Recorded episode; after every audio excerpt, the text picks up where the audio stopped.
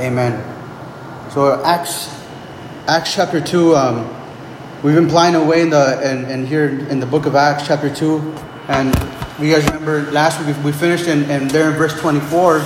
So we're gonna we're gonna pick up where we left off. So where so where are we at as of now? You know, so where are we at so far? Acts chapter two. It's it's the day of Pentecost. You know, which is a Jewish feast that takes place fifty days after the after the, the Sabbath, the Passover Sabbath. Here we are, there's 120 believers who have now received what Jesus told them to wait for, which is, which is the promise of the, of the Father, the coming upon of the Holy Spirit, the baptism of the Holy Spirit. If You guys remember there in Acts chapter 1 that Jesus spoke to them right before he ascended. He, he told them, Tarry in Jerusalem until you are endued with power from on high. And he goes on to explain to them that, that, that, that, this power from on high and this promise of the Father is a, is a coming upon, is a baptism with the Holy Spirit. You know, so this was a, a new dynamic that the, that the, that the early church was gonna was gonna operate in. They had already received the Holy Spirit there in John chapter 20 as, as the Lord, when he resurrected, it says that he breathed on them and he told them, receive the Holy Spirit. So at that moment, they had already received the, the Holy Spirit. They were already indwelled by the Holy Spirit. And now they were in experience coming upon of the Holy Spirit. So the believers now, the, the, one, the 120 believers that, that were there in the upper room, they have now received what Jesus had, had promised them and, and, and told them to wait for.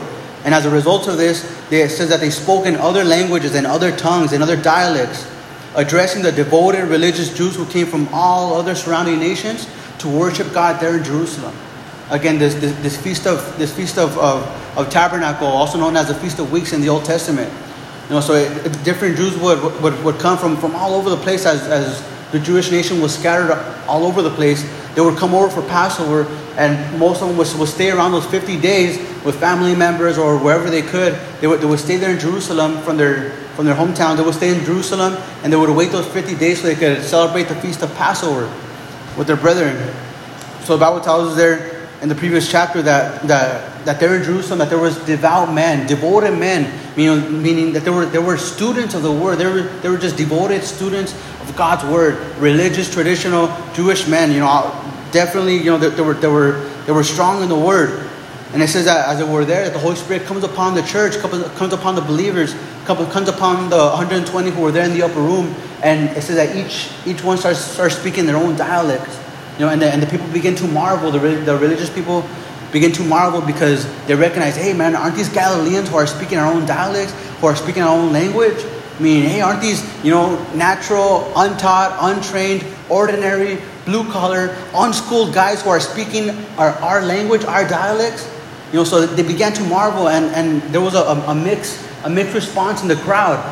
One, some of the crowd said, you know, what could this mean? You know, and they were sincerely asking and questioning and inquiring, saying, man, what's going on here?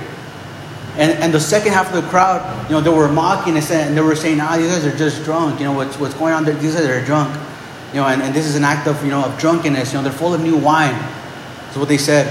And we see that, that, that Peter gets up to address the crowd's mixed responses to what they just witnessed.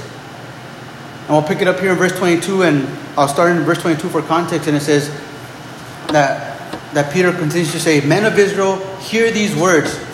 Jesus of Nazareth, a man attested to you by God, you know, by miracles, wonders, and signs which God did through him in your midst, as you yourselves also know him, being delivered by the determined purpose and foreknowledge of God, you have taken by lawless hands, have crucified, and put him to death, whom God raised up, having loosed the pains of death, because it was not possible that he should be held by it. So we see again that, that, that as this crowd, you know, they have a mixed response. Peter gets up and he begins addressing the crowd. You know, and he pretty much tells them, "Hey, what's going on here? We're not drunk, like like some of you guys say. They say it's, it's only it's only the third hour, meaning it would have only been nine nine a.m. Because for the Jews, their day starts at six in the morning. They say it's only the third hour. It's only nine a.m.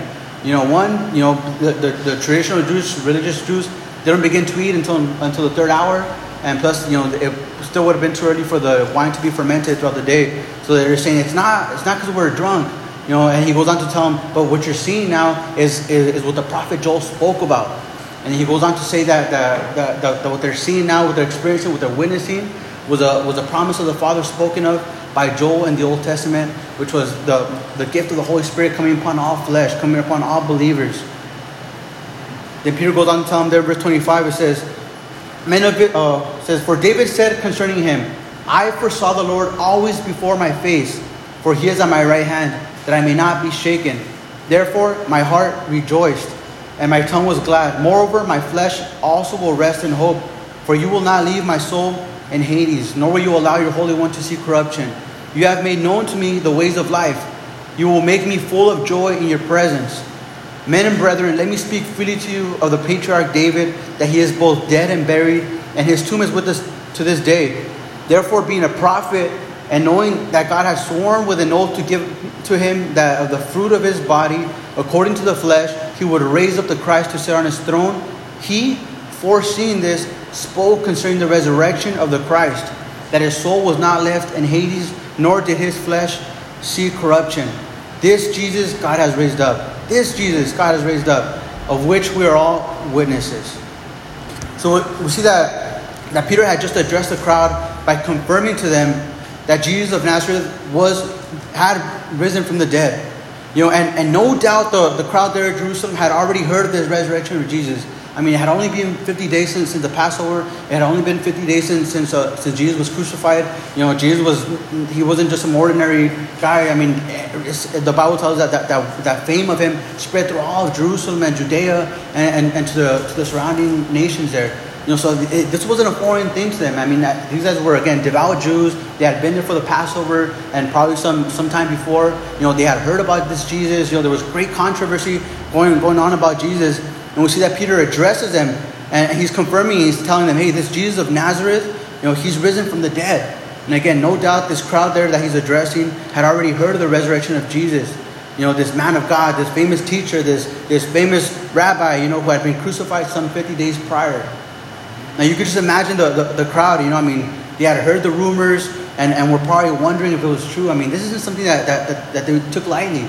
You know, this, this, this, this man, Jesus, you know, whom some were claiming to be the Messiah, who, who some were claiming to be the Son of God, who, who, who you know, who some were claiming to, to, to be that, that promised king. You know, there was a mix, there was a mixed response, you know, in the crowd uh, about Jesus. You know, so, so now, no doubt these guys were, were probably still wondering about him. You know, again, 50 days had passed since he had been crucified. There they are in, in Jerusalem still about to, about to now, now uh, celebrate their, their next feast, the Feast of, of Pentecost. And you could just imagine as these thousands and thousands and thousands of Jews, or religious Jews, were there in Jerusalem. You know, I mean, uh, I definitely believe that the Holy Spirit was already convicting them of their sin, was already convicting them of what they had done, was already convicting them, you know, about, about the Christ, the Messiah, whom, whom, whom they had crucified. And Peter's just pretty much just, just, just going straight to the point, you know. And again, no doubt they were, they were thinking about him. I mean, keep in mind that, that that last Passover that they had just celebrated was like no other Passover ever before. You know, there, there were significant things that happened on that Passover. You know, it, it, was one that they would never forget, and that no doubt they were still talking about 50 days afterwards. It's significant and it's and it's and it's uh, it's unique. This Passover is unique, you know, because of what happened on that day. There's a few you know supernatural things that happened that day as as Jesus was crucified. So you know that he was crucified on Passover. Matthew 27, 45 tells us that, that from the sixth hour to the ninth hour, meaning from noon till 3 p.m., that there was a darkness all over the land. So from noon till 3 p.m., there was this, this darkness all over the land as, as Jesus was there hanging on the cross. I mean, and we read that, you know, we kind of tend to just read right past it, and, you know, and you give it, you don't pay much mind. But I mean, when, when the Bible says that there was this darkness over the land, I mean, this is like going outside your house at 2 in the morning darkness. You know, and, and for that to happen from noon till 3 p.m., I mean, it would have been extremely rare. It would have been extremely, you know, uh, uh, uh, odd for them. So that's already one red flag. Again, the Bible tells there in Matthew 27, 15, 52, it says that Jesus, when he that he cried out with a loud voice and he gave his, he gave up his spirit. And it says that at that moment, you know, it says that at that moment when, when the Lord cried out and gave up his spirit, it says that the veil of the temple was torn from top to bottom another supernatural act that happened at, at, the at the at the crucifixion of the Lord. Now this veil wasn't like a curtain like like the one that's on the door. You know, it wasn't this little cloth that could just be torn. You know, but the Bible tells us, according to the dimensions given to us there in Exodus and Leviticus, that this that that, that this uh, that this veil would have been anywhere from like 10 to like 18 inches thick. It would have been like a sliding door. You know, and the Bible tells us that that very moment when Jesus cried out, you know, and he gave and he gave his spirit, that this temple, that this temple veil was torn from top to bottom. I mean, something like that doesn't just happen, you know, and, and go unnoticed. Definitely, all the religious guys were talking about it. They were maybe kind of, you know, scared about it. They were telling everyone about it. This is something that doesn't happen all the time. Another thing that happens is, uh, again, there in Matthew 27, 15, 52, it says that after the, the temple veil was torn, it says that the earth quaked and the rocks were split. Now, you it, it, imagine the sound of that. You know, imagine just being there. You know, there you see Jesus crucified. The start, the earth starts quaking, the earth starts shaking, and it says that the rocks began to split. Now you can just imagine the sound of that. I don't know if you guys ever been at a bonfire and you throw stones in the in the in the fire. You know, sometimes they get so hot that they split, and it sounds like a firework, man. It sounds like a firecracker. Now these weren't little stones that, that, that split, you know, but they were huge boulders that were splitting. I mean, you could just imagine the earth shaking, you know, boulders splitting, these loud pops everywhere. You know, the, the, the, the, the skies were dark. You know, the temple veil was torn. Moreover, it goes on to say that the graves of the saints who had died were opened and they appeared to many there at Jerusalem. At the moment that Jesus was crucified, it says that the, that, that the graves of those who had, who had died, the saints who had died, were opened, and these guys came out and they started beginning, they began to appear to people there at Jerusalem not something that happens at every Passover. It wasn't a typical Passover. It wasn't one that, that they just kind of brush off. You know, even 50 days later, they would have still been talking about this. They would have still been wondering.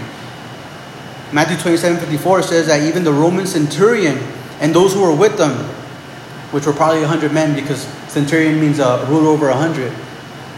So it says that even the Roman centurion and those who were with them, when they saw these things, it says that they feared greatly and they said, Truly, this was the Son of God with an exclamation with an exclamation point. It says, "Truly, this was the Son of God." So if even the Roman centurions, you know, recognize, man, this had to be the Son of God. These guys weren't religious guys. They weren't Jewish. They, they, you know, they weren't believers. But even, even just seeing the things that happen around them, even that caused them to, to, to fear greatly and to say, man, this had to be the Son of God. So it wasn't something that, that, that the crowd there, that the people there in Jerusalem and in Judea, wasn't something that they just kind of took lightly and just brushed off as, of, oh, that was another, that was a good Passover, right? Oh man, that was a that was a good feast. That was a good one. On to the next one. No.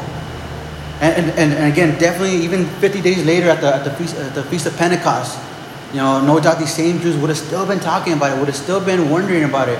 If they weren't talking about it, then for sure it was in their hearts still. And now, and now Peter is here addressing it, addressing what's already in their hearts.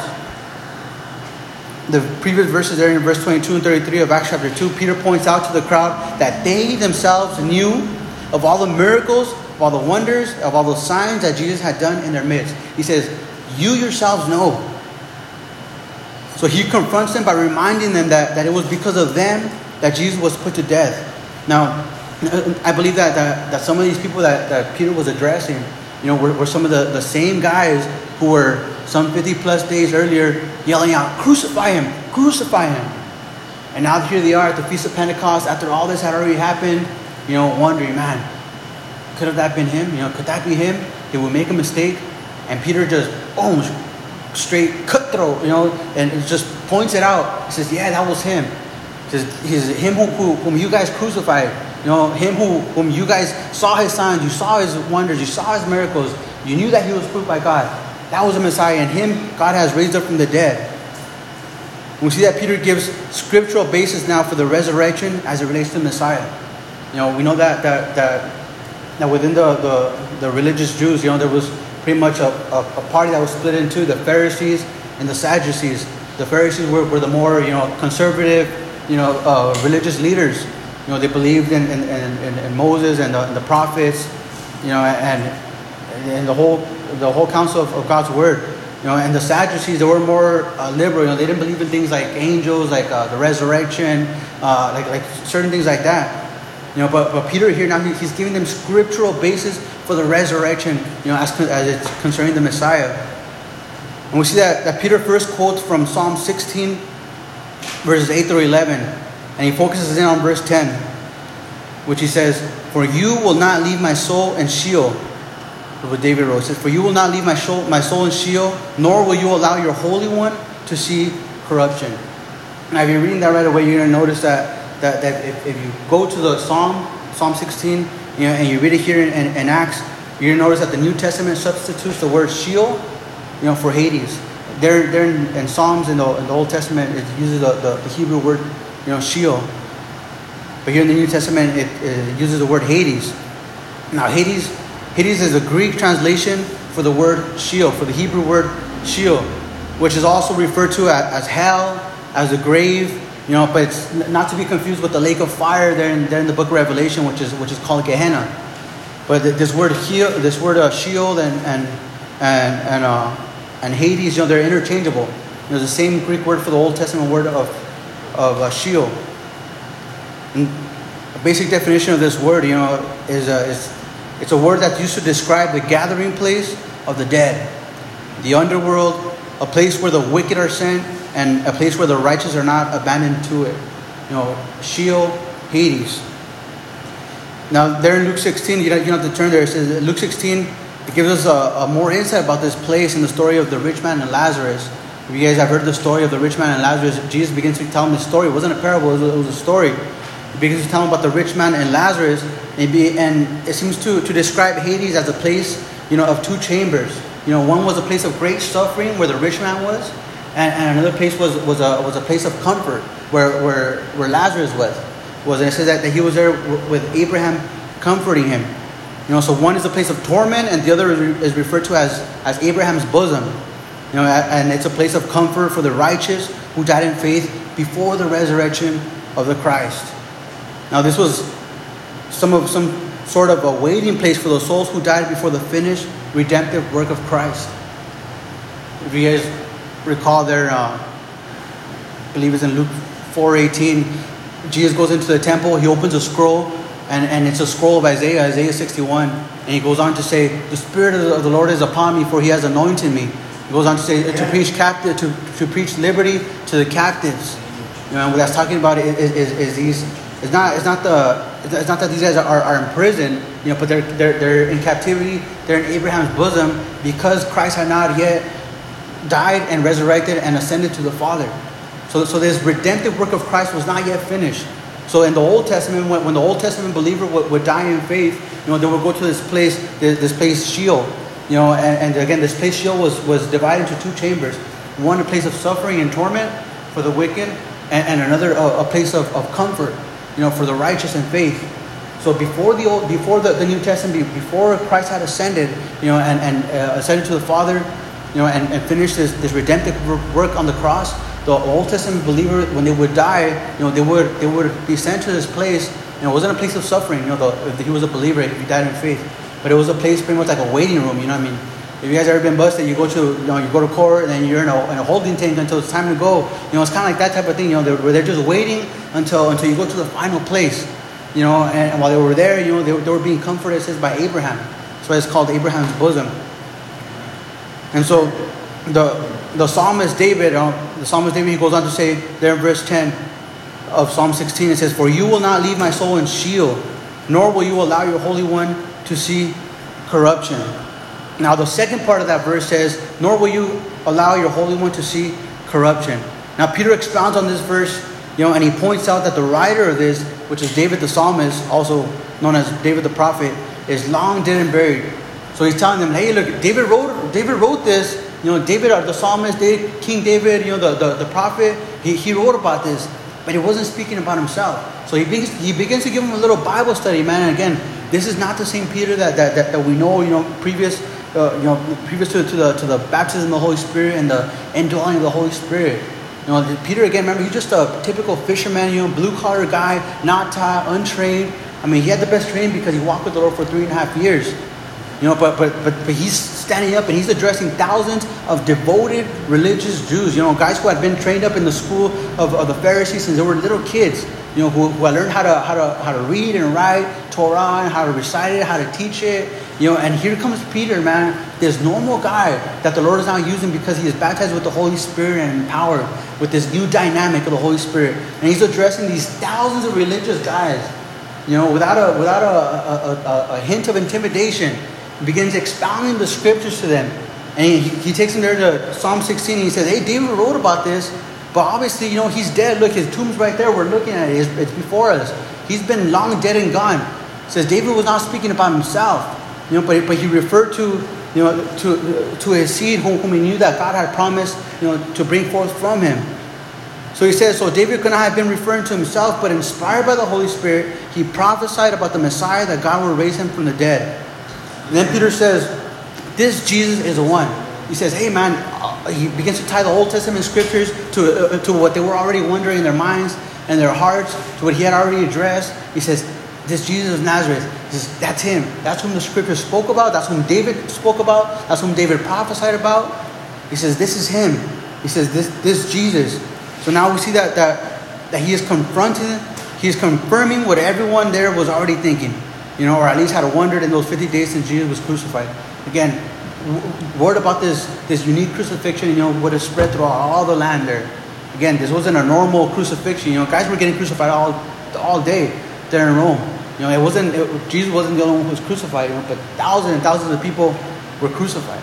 But what made the crucifixion of the Christ different was that when he was crucified, one of these supernatural acts that happened that day that would have made him stand out, and then of course the resurrection. So no doubt, you know, they were already talking about it. Paul there, I think in 1 Corinthians 15, as he's as he's describing, you know, the, the, the risen Christ, he says that, that, that Christ, when he arose from the dead, says that he appeared to 500 people at once. So no doubt, I mean, this, this isn't something that just kind of flies under the radar. You know, these guys were already wondering, and Peter's now addressing it. He says, hey, this Jesus of Nazareth, the one who you crucified, that was him. He goes on to say there in verse 33, it says, Therefore, being exalted to the right hand of God, and having received from the Father the promise of the Holy Spirit, he poured out this which you now see and hear. For David did not ascend into, heaven, into the heavens, but he says himself, The Lord said to my Lord, Sit at my right hand till I make your enemies my footstool. Therefore, let all the house of Israel know assuredly that God has made this Jesus, whom you crucified, both Lord and Christ. Man, so we see that Peter confirms that what just took place was an act of the risen Messiah. You know, it, it, was, as a result of, of, of, of God raising, raising his, his Messiah from, from the dead, you know, and, and pouring out the promise of the Holy Spirit. Now Peter's just confirming it to them. You know, so he's them know, hey, it, what you guys are wondering about is it wasn't an act of drunkenness. It wasn't something that you know something that, that just happened. But this is what the this is a promise from the Father. And you could just, you could just imagine the crowd's reaction to this. You know, it's like, all right, he's got their attention. You know, I mean, I, I picture myself there. You know, and I could just imagine Peter there addressing the thousands there in the crowd. You know, and I could just imagine all of them just just listening attentively. You know, with their mouth open. You know, and just realizing, man, we've crucified the Messiah. You know, that was him. You know, we had our doubts, but now we know for sure that was him. What now? You know, what now? So he's got their attention. We see that Peter ends his message with letting them know. He says, Be sure, without a shadow of a doubt, that this Jesus is both Lord and Christ. Now, the crowd has, has an option now. The crowd now has either to recognize that they crucified their Messiah, or they could harden their hearts still toward the message.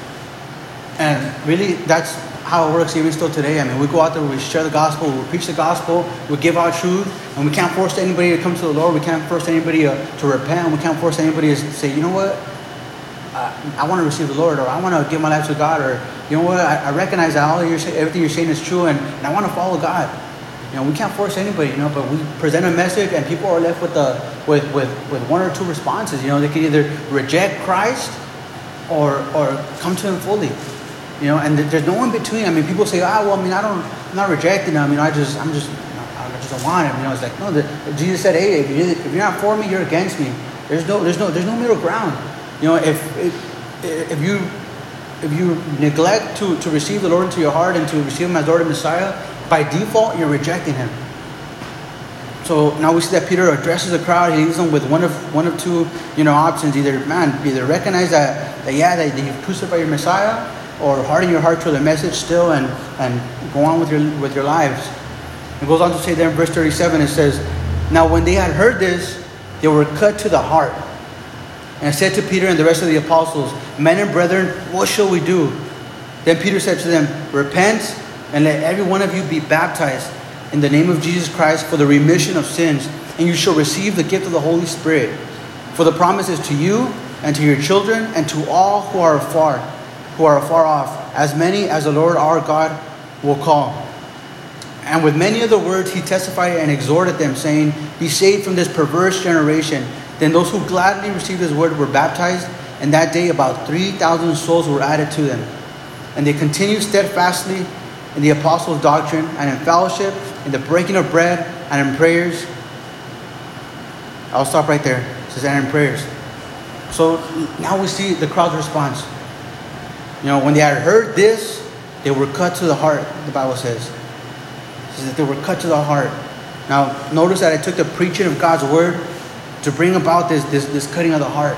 You know, notice that that's what it took. That's all that Peter did is that, hey, he referred them to the Old Testament scriptures. He preached God's word to them, you know, confirming that, that, that, that, that what had just took place was a, was a, was a fulfillment of, of Old Testament scripture, Old Testament prophecy. What he did is he, he preached God's word to them. And that's what the Bible says. And the Bible tells there in Hebrews 4.12, it says, For the word of God is living and powerful and sharper than any two-edged sword, piercing even to the division of soul and spirit and of joints and marrow, and, and is a discerner of the thoughts and the intents of the heart. We see it's always about God's word. It always was about God's word. You know, people, a lot of ministries, a lot of big churches, a lot of churches for the for the most part, you know, they're, they're, they're into these programs, you know, they try to do things to, to reach the people and to get people to come to church, you know, and, and, and they neglect the preaching of God's word. You know, they neglect, they neglect the teaching of God's word you know, and they're into these, you know, these programs, and they're following the latest thing, and the and, and they go to these seminars saying, you know, uh, trying to figure out, you know, what's the next, you know, cool thing that the that the youth is doing, that the people are doing now, the people are into now, so you get them into the church, you know, and, and yet they, they neglect the preaching of God's word, and we see that that it was it's always been about God's word. You know, the, the very first, you know, evangelistic message ever preached, which we're reading right now by Peter. Think about it, that's the first gospel message ever preached. And this is the birth of the church here, the first gospel message ever preached. And, and, and it's bathed in Scripture, bathed in Scripture. We see that in regards to salvation, the emphasis is always on the Word of God. I mean, a person cannot be saved apart from, from, from believing what the Word of God says. You know, we can't lead anybody to salvation. We can't lead anybody to the Lord apart from sharing them what the, what the Scripture says. It's God's Word that's living and powerful. It's God's Word that brings transformation in the heart. It's God's Word, you know, God's word is the reason why all of us are here today. You know, God's reason is the word why all of us, you know, decided to, to, to, to make a conscious decision of, of following Christ. I love what it says there in Isaiah 55. There in 10 and 11 it says, For as the rain comes down, says, As the rain comes down and snow from heaven, and do not return there, but water the earth, and make it bring forth and, and bud, that it may give seed to the sower and bread to the eater, so shall my word be that goes forth from my mouth, says the Lord.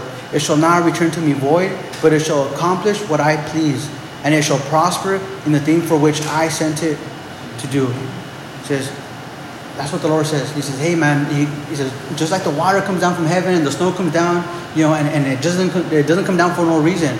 Says, but it has a purpose. The purpose is that it would water the earth, you know, so that the earth will bring forth, you know, bud.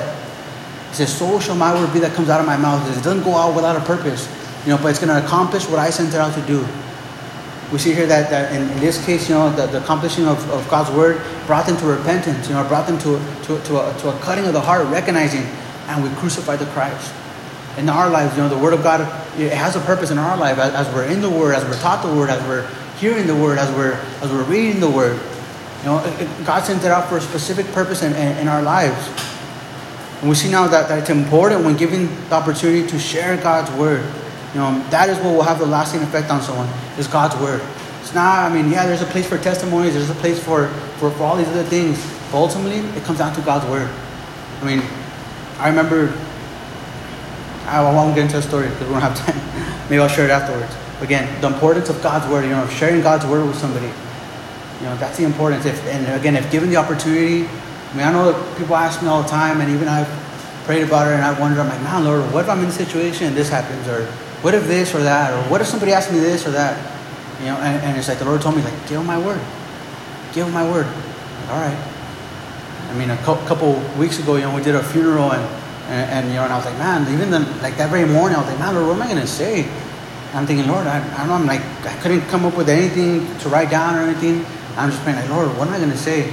And, and the Lord just, Holy, the Holy Spirit just so, so, so naturally spoke to me, said, my word, give him my word all right, Lord, yeah, it's true. Give him, give him your word. If nothing has changed. You know, the, the importance, the emphasis is always on God's word. And when, again, when given the opportunity, hey, don't don't neglect to give out God's word. You don't have to focus on, oh, I know, I don't know, you know, uh, chapter and verse and book, chapter and verse. And I'm, I don't consider myself a good, you know, like a, a I don't have a really good memory. You know, I would just say the Bible says. That's good enough. You know, the Bible says. Don't worry about it if you can't remember the book and the chapter and the verse and the reference and the whatever. Hey, the Word of God says. Again, it's God's Word. It's God's Word that convicts. You know, it's not chapter and verse. You know, the, the, the Word is what's inspired. The chapter and verse is not inspired. You know, the chapter and verse was added afterwards. So don't focus so much on like, oh, I can't remember chapter and verse. That's not the inspired part. You know, the inspired part is God's Word. As long as you remember God's Word. And so we see Peter's answer to the response. So they said, they said, men and brethren, what shall we do? They were asking each other, what shall we do? What do we do now? We recognize that it's our fault. We crucified the Christ. What do we do? And we see Peter's response. So notice that uh, that Peter didn't lead them in a sinner's prayer. You know, he says, "All right, guys, this is what you could do. Uh, repeat after me." You know, and, and all that. You guys remember a couple weeks ago, and as we started the, the, the, the book of Acts, you know, I mentioned to you guys how how, how the Lord put it in my heart, you know, as we go through the book of Acts and as we're reading through it and as I'm reading it through it in my personal time, you know, that, you know, he kind of just impressed in my heart that, that, that, that yeah, you know, that, that sometimes, you know, the church would do things that, that, that are maybe, you know, that, are, that the early church never did or they never practiced, they never taught, you know, and some of those things are not bad things, you know, but they're just sometimes extra weight or just extra things that we just pick up along the way because it's the church thing to do or the Christian thing to do. And you know, one for example is the sinner's prayer. I mean, I don't read of the sinner's prayer anywhere in the Bible. You know, the Bible never, never, never talks about a sinner's prayer. You know, there in the book of Acts, the, the birth of the church, the very first gospel message. We see you read through the rest of the book of Acts as as many people are coming to the Lord. You know, not once do you read of a sinner's prayer, not once do you read of Paul or Peter, these guys saying, all right, guys, repeat after me, this and that. You know, now with that being said, I mean, I'm not, I'm not bashing it. I'm just saying it's not the, it's not in the scripture. You know, I mean, I, I, I lead people in sinner's prayers. You know, I do it. You know, it's not like a, it's not like a, it's not a sin or anything. You know, and, and, and definitely it helps people to recognize, you know, the, the, the, the choice that they're making, and it helps people to, to, to kind of just lead them, you know, and, and, in a prayer with the Lord, and that's very helpful. But you know, this is I say this to say this, you know, that, that don't put so much, you know, emphasis on like, oh man, well, I gotta lead them in a sinner's prayer. You know, I remember a couple years back when we were right there in Old Town La Puente, we're, we're evangelizing there in Old Town La Puente. You know, I, I was with another brother, and we are talking to this young kid, man. We talked to him for like, no kidding, for like an hour and a half. This guy had so many questions. He was like so ripe. Like he was just, man, like there already, you know. He was like ready to believe in the Lord. He was ready to just be baptized and get saved and, you know, and whatever. He was right there. I remember we were talking for like an hour and a half. Just, he had a lot of questions. We gave him a lot of answers. We encouraged him a lot. Prayed for him, this and that and the other. You know, and, and, and, and so like as we're finishing talking to him, you know, after all that, you know, I remember asking him, hey, bro, would you mind if I, if I pray with you, you know, so, so you can give your life to the Lord? And, he's like, and, you know, he was, there was a lot of people around, you know, so his friends were over here skating at the, at the city hall, you know, and uh, he kind of looked around. He's like, oh, he's like, no, he says, I'm good, I'm good. I was like, come on, bro, let me just pray with you. Was, it's gonna take two seconds, I promise. He's like, he's like, no, no, I'm good, I'm good. And uh, and I was like, I was like, I was like, I promise it's gonna be quick. It's not weird or anything, you know. And he's like, no, I'm good, man. But but thank you, thank you though for everything you shared. And he took off, you know. He took off, he skated off, and we're walking away, you know. And then and then uh, the brother I was with, he's like, man, dude, we're so close. Yeah, we're so close. And I was as we were walking, you know, like the Lord ministered to me, like like, what do you mean? You know, salvation is by faith, is is by faith, is through grace, by faith. You know, salvation doesn't come through a sinner's prayer, but salvation comes when somebody believes in their heart that Jesus Christ is the Lord and that God raised him from the dead. You know, and as we were talking with them, he believed. You know, I remember talking to him, like, bro, you believe in Jesus? Yeah, man. And uh, and he's like, but I have questions about it. We answer all his questions you know, and you know, talking about the resurrection and everything, like heavy stuff. You know, give him like a little mini Bible study. And he's like, yeah, man, I believe that. He's like, yeah, bro, why, why would I believe that? Yeah, I believe God, man. Yeah, I believe that the Bible is true. Yeah, I believe this. Yeah, I, I believe Jesus rose from the dead and all this stuff. But we didn't live in a sinner's prayer. You know, and it's like my brother walked away so so discouraged. And as we were walking, like the Lord just ministered to me, like, hey, it's not the sinner's prayer that saves somebody, you know, but it's their faith in the resurrected Christ that, that saves a person. You know, and I say this to say this, you know, don't don't be discouraged if you're out there sharing with somebody, with a coworker or with a family member, you know, and and, and you know, and the conversation's going good or whatever, you know, but but you don't need them in a prayer. It's like, oh man, don't don't walk away discouraged because you don't know what the Lord's going to do in the heart. You don't know what the Lord already did in the heart. If you walk away and and, and, they place their faith in Jesus, you know, as, as they were talking to you, or, or if you walk away and they place their faith in Jesus as they were walking away or whatever, they're saved.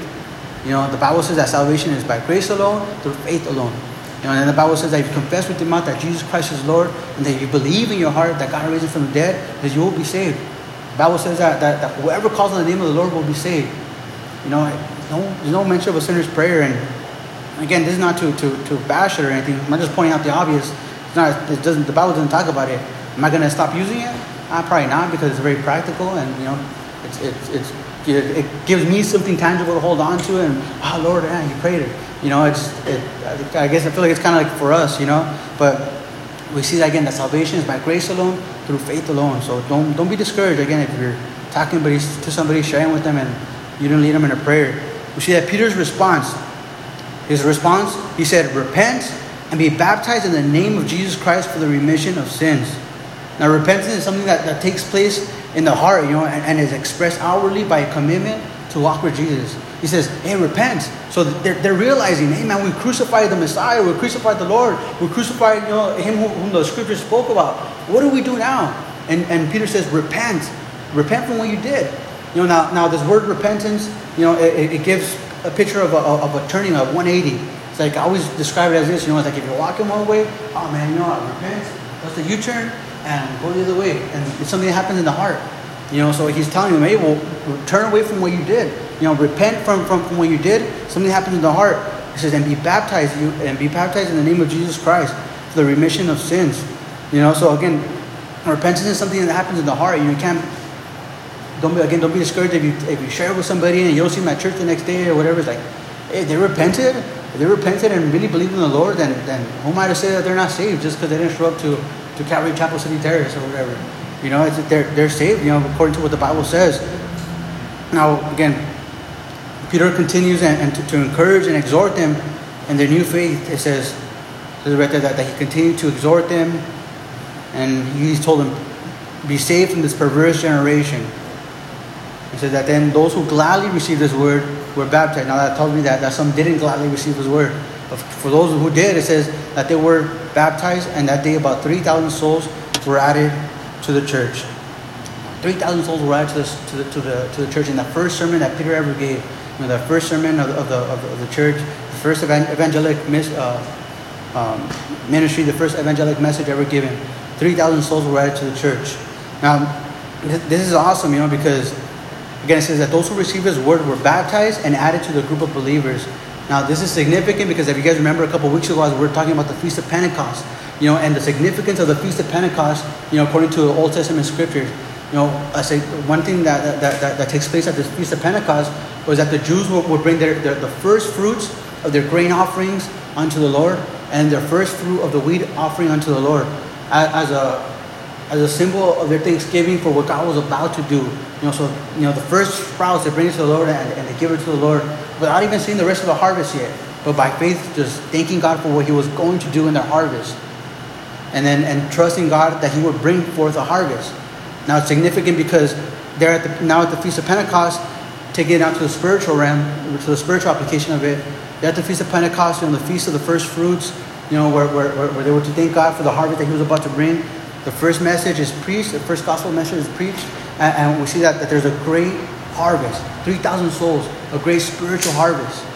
Again, if you guys remember, we, we, we, mentioned that, that the Feast of Pentecost is the only feast, is the, is the only of the feast of the, of the, of the Jews that has no historical significance, you know, as, as, a, as, as it pertains to their history or to, or, or to the nation of Israel.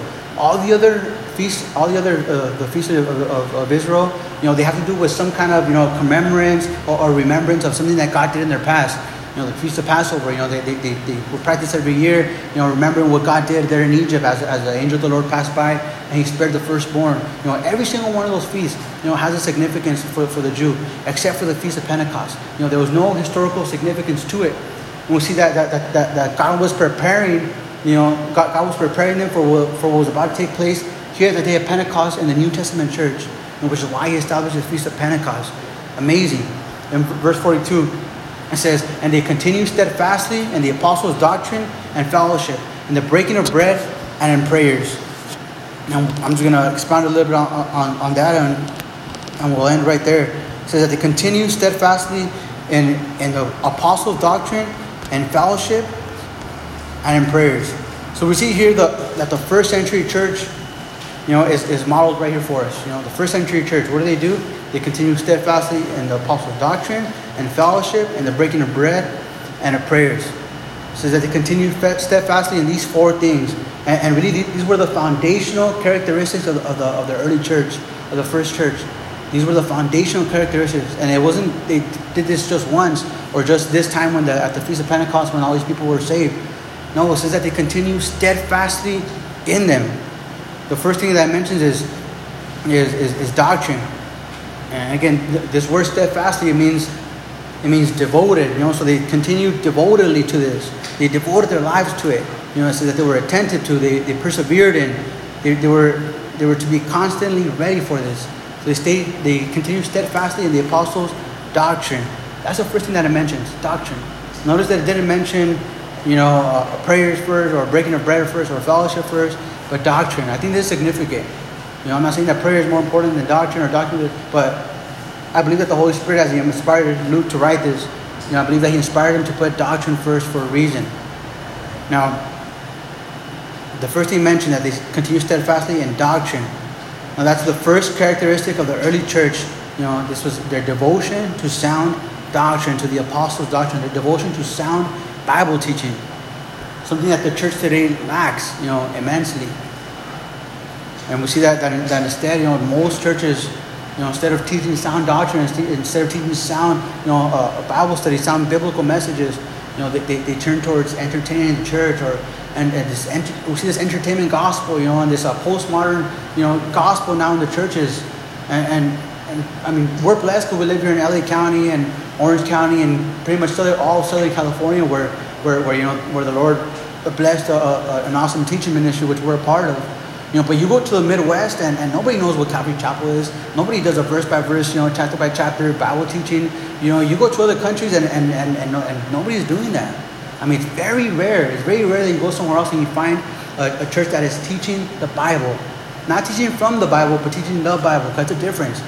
You know, there's a lot of churches that teach from the Bible, they teach their own message or they teach their own ideas or, or whatever, and they use scriptural, you know, scriptural, they use scriptures to, to, to support their message or whatever. They teach from the Bible, but not teach from, not teach the Bible. And we see that, that this was an important characteristic of the early church, was their devotion to sound doctrine, to the apostles' doctrine. Now, interesting that, that, that Paul that Paul actually talks about this there in 2 Timothy. You know, 2 Timothy, 2 Timothy 3.16, excuse me, says, All scripture is given by inspiration of God and is profitable for doctrine, for reproof, for correction, for instruction in righteousness. And then we see that, that Paul warns Timothy that the time will come. He says, hey, the time will come when people won't be able to stand sound doctrine. They won't be able to endure it. There in 2 Timothy 4 3 says, For the time will come when they will not endure sound doctrine, but according to their own desires, because they have itching ears, they will heap up for themselves teachers. Meaning he says, hey, the time's going to come where, where, where, people are not going are not going to endure sound doctrine. Meaning they're not going to be able to stand it. You know, they don't want to hear it. They don't want to listen to it. They don't want to hear sound doctrine. Why? He goes on to say because because according to their own desires, you know, and, and because they have itching ears, they will heap up for themselves teachers. You know, meaning that, that, that people will, will, will not want to, to, to deny themselves you know, and, and of course, you know, the, the, the Bible teaches self-denial. I mean, Jesus said it, he who, whoever desires to, to be my disciple, then pick up his cross, you know, and, and, and follow me. You know, now the cross was the instrument of death. When we see that this call to the ministry, this call to, to follow the Lord is really a call to death, you know, and, and death to self. And, and, and, death to, to our own, you know, carnal ambitions and death to our own desires. You know, but Paul says that, that, that, the time will come when people, you know, because their own desire, because their own desires are, are greater than, than, than, their, than their desire to follow God, says that they will not endure sound doctrine. They'll have itching ears. You know, they want to just be tickled in their ears. They want to just listen to something that's gonna, you know, make them walk away and say, "Oh, that was a good message." All right, man, onto whatever, onto you know, living like hell for the rest of the week, you know, and, uh, until next Sunday. And oh, that was a good message. No, no one got offended. No one got, you know, convicted. You know, no one, whatever. It says they will have itching ears. They will heap up for themselves teacher. So Paul said, the time will come. He told Timothy, the time will come. And really, the time has come. We're living in this in this time that, that Paul was talking about. The time has come. He warned Timothy, hey, it will come. The time has come. Here we are now. The time has come. People don't want to hear the truth. You know, people can't stand the truth. They can't endure sound doctrine. You know, I mean, I have so many crazy things I could say about this, you know, but for for lack of time, I'll, I'll, I'll refrain from saying them. Now we see that, that, that people would rather, you know, would rather you lie to them than to tell them the truth about what the Bible says, you know, about their sin, about their life, about, you know, what they have to do to get right with the Lord, about, you know, just life, you know, everything pertaining to life. People would rather that you just lie to them, you tell them something, you know, that's not going to offend them, you tell them something that's going to just, you know, comfort them, than to tell them truth even if it hurts. You know, and, and, and you know, there used to be a saying, I don't even think it's said anymore, you know, but but uh, there used to be a saying that you know that, that hey, if you love somebody, you know, you're gonna tell them the truth, you know. And I remember growing up, and you know, I would have my homies, and we'd be, you know, like doing crazy stuff, you know. And, sometimes I would get too crazy, and they'd be like, hey, bro, you know what, dude, you're, a little out of hand, man. You gotta just, you gotta chill out a little bit.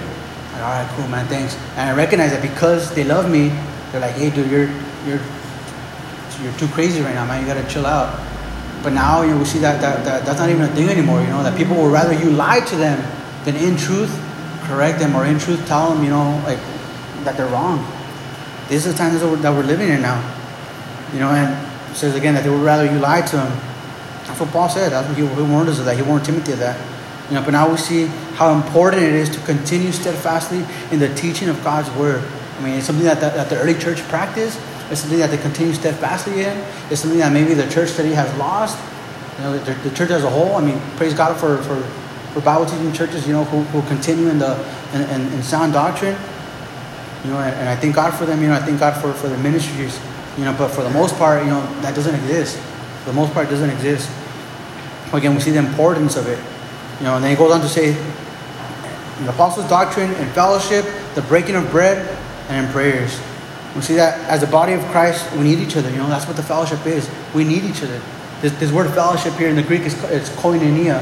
And really, there's no there's no accurate English word to, to, to describe you know this, this Greek word koinonia. The closer we get to it is, is fellowship.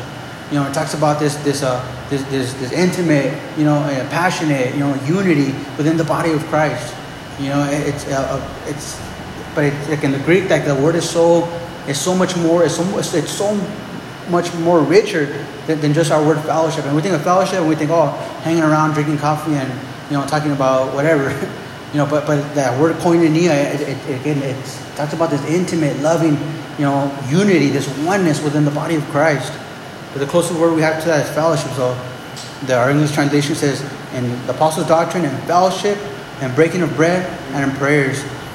So again, as a body of Christ, we need each other and we need each other. No man is an island. You know, no, no, there's no such thing as, as solitary soldiers, as solitary disciples. We all need, you know, another brother in Christ to or sister in Christ to encourage us, to, to uh, you know, uh, uh, exhort us, to build us up. Like the Bible says there in, in, Proverbs, you know, that as iron sharpens iron, so a brother sharpens the countenance of a friend.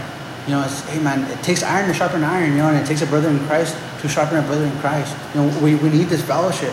And it's something that the early church, you know, put a great emphasis on.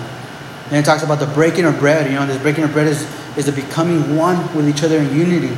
You know, because traditionally there for the Jews, you know, when they would share a meal, you know, it's like, it, it, for them, it, it has this, this idea of, of becoming one. You know, you're becoming one with the person that you're eating with. It talks about this unity, but also speaks about community, you know, which is the Lord's Supper.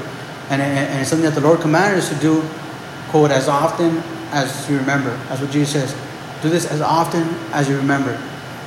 And something that the early church practiced often. You know, and then so the breaking of bread, again, we talked about that. And the last thing he says, prayer. And, and, and man, prayer. Oh, how, you know, the church today desperately needs prayer. It needs to come back to, to this important foundational principle of the early church, which is prayer. So we, as you read through the book of Acts, you know, it's like everything that they did was bathed in prayer. You know, they didn't do anything without bathing it in prayer first. You know, and, and I'll be the first to, to raise my hand and say, hey man, I, I'm lacking here in this area. You know, if you guys ever, you know, remember your prayers, or, or, or then pray, pray for my prayer life. You know, because I want a richer prayer life. You know, and I recognize, hey man, I'm not, I'm not a prayer warrior. You know, and, and I'm not, you know, where I should be in my prayer life with the Lord. You know, but I want to be. And I'll be the first to recognize, like, hey man, people ask me, hey, how can I pray for you? How can this? Like, hey, pray for my prayer life. You know, I want a rich, deep, you know, deep prayer life with the Lord. And again, prayer.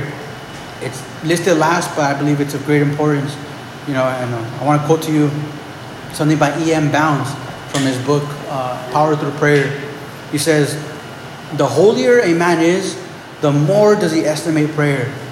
The clearer does he see that God gives himself to the praying ones, and, the, and that the measure of God's revelation to the soul is a measure of the soul's longing, importunate prayer for God. Salvation never finds its way to a prayerless heart. The Holy Spirit never abides in a prayerless spirit. Preaching never edifies a prayerless soul. Christ knows nothing of prayerless Christians. Ouch. The gospel cannot be projected by a prayerless preacher. Gifts, talents, education, eloquence, God's call can never abate the demand of prayer, but only intensify the necessity for the preacher to pray and to be prayed for. Again, the importance of prayer in the life of the believer. Again, is one thing that the, that the early church, you know, held on to dearly. You know, that they practiced, you know, often. That it was one of their foundational, you know, foundational principles uh, for the early church. And we see how powerful the early church was. That man, the group, the early church started here in his upper room with 120. You know, the first message, 3,000 souls get saved, and, and soon it spread from Jerusalem to Judea, Samaria, and to the ends of the world, and now here to East LA. It's like, man, and, and why? Because because of their, of their foundational principles, the apostles' doctrine, you know, the uh, fellowship, the breaking of bread, and their prayer. Uh, and it's my heart. My heart is, you know, I'll finish with this. My heart is, as, as we're, you know, again, doing this new church plan, and as maybe this is like a, a, a new season for all of us, you know, whether you're involved in a new church plan or a new ministry or wherever it may be. You know, but it's a new year, it's a new dynamic, new everything. You know, and my prayer is that, is that we would enter this, this new season with the Lord you know, just going back to these foundational principles that the early church had. Apostles' doctrine, you know, fellowship, breaking of bread, prayer. We see that this is where the power was. This is where the power is. You know, and nothing's changed. The Bible says that God is the same yesterday, today, and, and forever. You know, this, this is something that, that, that I personally, in my personal life, you know, apart from, from the ministry and, and the corporate church, there's something that, that, that I want to return to, that I, that I want to get to, you know, is, is, is a strong emphasis in my personal life in these four things.